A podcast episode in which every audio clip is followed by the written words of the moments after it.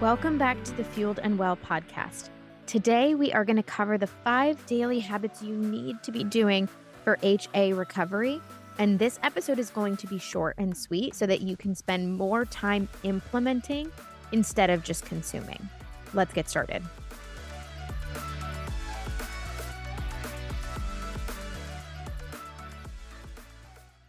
Habit number one fuel your body every three to four hours, no matter what. Now, notice I said fuel your body because I know at the beginning of recovery, it can be really hard, or honestly, even at different parts in recovery, it can be really hard to feel like you can eat and have the appetite to actually eat something solid every three to four hours, whether that's just because your hunger isn't there whether it's because you're nervous, you're bloated, whatever it is. So, fueling your body in some kind of way is key. It doesn't always have to be a big, balanced plate of food. So, that can look like drinks with calories, even if between your meals, that three to four hours comes up and you're like, man, I'm really not that hungry yet. Like, I don't know how I'm going to stomach more food. You can always go for things like smoothies and drinkable yogurts and sports drinks and things like that in the meantime.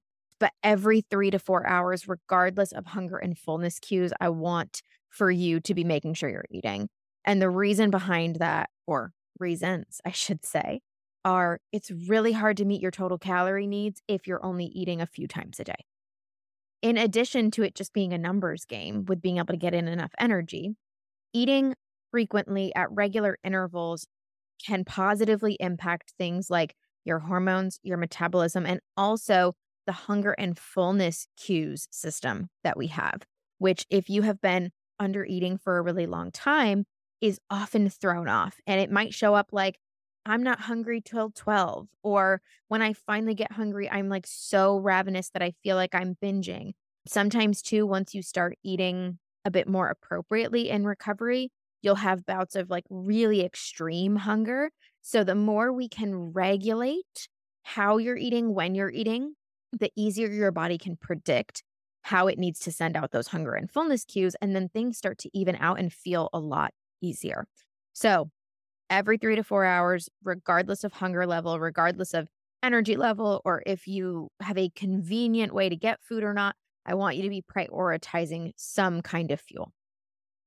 Habit number two resist the urge to cut back on food when fill in the blank. You don't exercise that day. You feel like you ate too much yesterday. You're having a bad body image day. When you look in the mirror, you don't like what you see. When you're less hungry than normal. The thing about recovery is if you restrict, if you decide, okay, I'm just not going to have carbs with these meals today, or I'm not going to have any snacks, I'm just going to have meals today because of something you're not feeling great about, right? Or because you feel like maybe you don't need that much food today, it's really likely that you're getting in your own way of recovery because you are nickel and diming your body when it comes to calorie intake. And in reality, what you have to do during HA recovery is basically dig yourself out of a hole that you have dug that's gotten pretty deep, right? It's like a pretty big calorie deficit over time. So, the more frequently you allow something that you feel guilty about or something that you think I shouldn't eat as much today, the more you allow those thoughts to cause these like subtle moments of restriction, the longer it's going to take you to dig out of that hole. So, as best you can, sticking to a frequency and a portion size and a nutrient and energy density that you know is best for your body, even on the days where you think, maybe I don't really need this. That's going to be so much more productive than waffling back and forth between eating for recovery and then restricting. Habit number three, and this one is huge eat something with or ideally before your first coffee of the day. And here's why there's a ton of different ways that caffeine might stand in your way. One being caffeine can suppress your appetite. I cannot tell you how many clients I have worked with who say, I'm not hungry till noon or one or whatever it is, right? hours into their day. Maybe they've even already worked out, they've had like a whole half day of work at that point, but they insist, I'm not hungry. And then when we talk through, well, what do you do in the morning? Do you drink anything? Do you, you know, whatever? They might tell me they have two big coffees, right? Oh, I buy like a, you know, a venti iced coffee on my way into the office and then I have another cup when I get there. Oh my goodness, right? So caffeine is going to suppress your appetite. There's also some research and depending on, you know, your hormone health, your age, how active you are, how much this one matters varies. So don't freak out about this one necessarily. But our cortisol levels do tend to be highest in the morning. And caffeine has some correlation to increased cortisol levels. So there is a connection there. How much that one's going to impact your cortisol is really unique to you, and we don't know enough about it yet. But if you have HA, it is likely, right, that you have some levels of elevated physiological stress that might show up in terms of higher cortisol. And then if first thing in the morning when cortisol is the highest, you're also adding caffeine, you can see how that just becomes a bit of a vicious cycle. There's a lot of other reasons to try to mitigate your caffeine intake during HA recovery, too.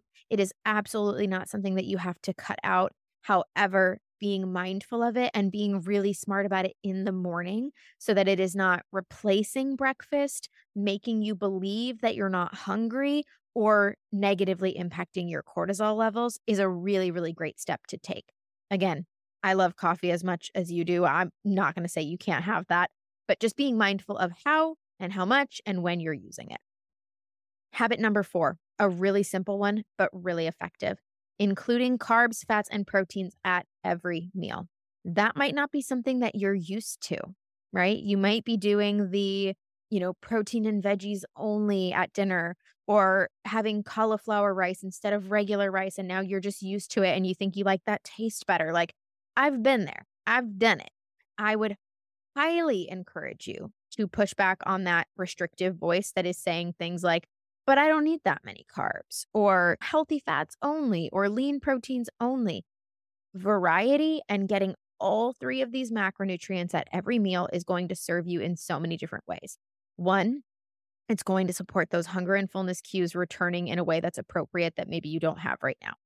Two, it's much easier to meet your calorie needs when you are including carbs at your meals as well as fats and proteins. It's easier to kind of fill up on not enough calories if your meal is too protein heavy. I mean, there's just so many reasons. And I said this episode was going to be short. So maybe we do a whole other episode on just balanced meals for period recovery. Also, check out the link in the show notes. I have 15 meal and snack ideas for recovery, a free guide for you if you feel like you're needing some additional ideas. But basically, don't skimp on the carbs. Don't use carb substitutes or fat free dressings or whatever the heck else you've been using for years because that's part of what's gotten you to where you are with your health. So, carbs, fats, proteins at every meal, resist the urge to use substitutes. Just start incorporating all of them all the time. And then habit number five. And this one, like, go ahead and roll your eyes because I would too. But if you can take five minutes out of every day to do something that grounds you mentally, it's going to help so much in your recovery. Whether that looks like a mindfulness practice, I love the Headspace app, or just like some level of mindfulness or meditation, whether it's journaling, maybe it's reflecting on why you are in recovery, what does this mean for you? Why does it matter so much? Why do you want to keep going even when it's hard? Just five minutes, whether it's at the beginning of the day, the end of the day, maybe right after you finish a workout when you have a few minutes to yourself during the cool down, wherever you can fit it in, taking five minutes to manage your stress, get back into your body, ground yourself, maybe remind you of, you know, the importance of why you are doing this, that's going to go a really long way on those days where recovery feels overwhelming because there are days where it will. It'll feel easier to just go back to tracking calories or macros or eating all of your go to really low calorie meals that you're used to. It'll feel safer sometimes to go back to that stuff. But if you can work on managing your stress and staying connected to your intentions in recovery, on top of all these other really great physical habits, it's going to give you the longevity, the sustainability you need to work on your recovery for long enough to get those periods back. Because I think a lot of times we think about recovery as a physical game, but it is such a mental game too. Okay. Before we go, let's recap. Habit one, fuel your body every three to four hours. Habit two, don't adjust your intake or restrict based on body image or not exercising that day or feeling like you ate too much yesterday. Just keep going, resist the urge to restrict. Habit three, eat something with or ideally before your first coffee of the day. Habit four, carbs, fats, and proteins at every meal. Don't be using those low carb substitutes or zero fat, low fat dressings. Really lean into all three macronutrients as much as you can. Habit five, spend five minutes grounding yourself, connecting back to your why, doing some stress management, whatever that looks like for you. I hope that if you are only doing a couple of these habits, you can take this episode and run with it and implement more of these habits as soon as possible so that you can speed up your recovery process, feel confident in how you're nourishing your body, and get those periods back naturally as soon as possible.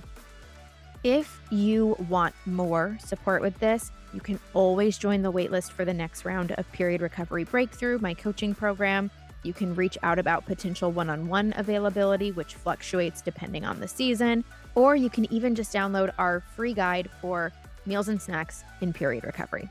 The links for all of those will be in the show notes for you. As always, I hope this helped you, and I will see you next week.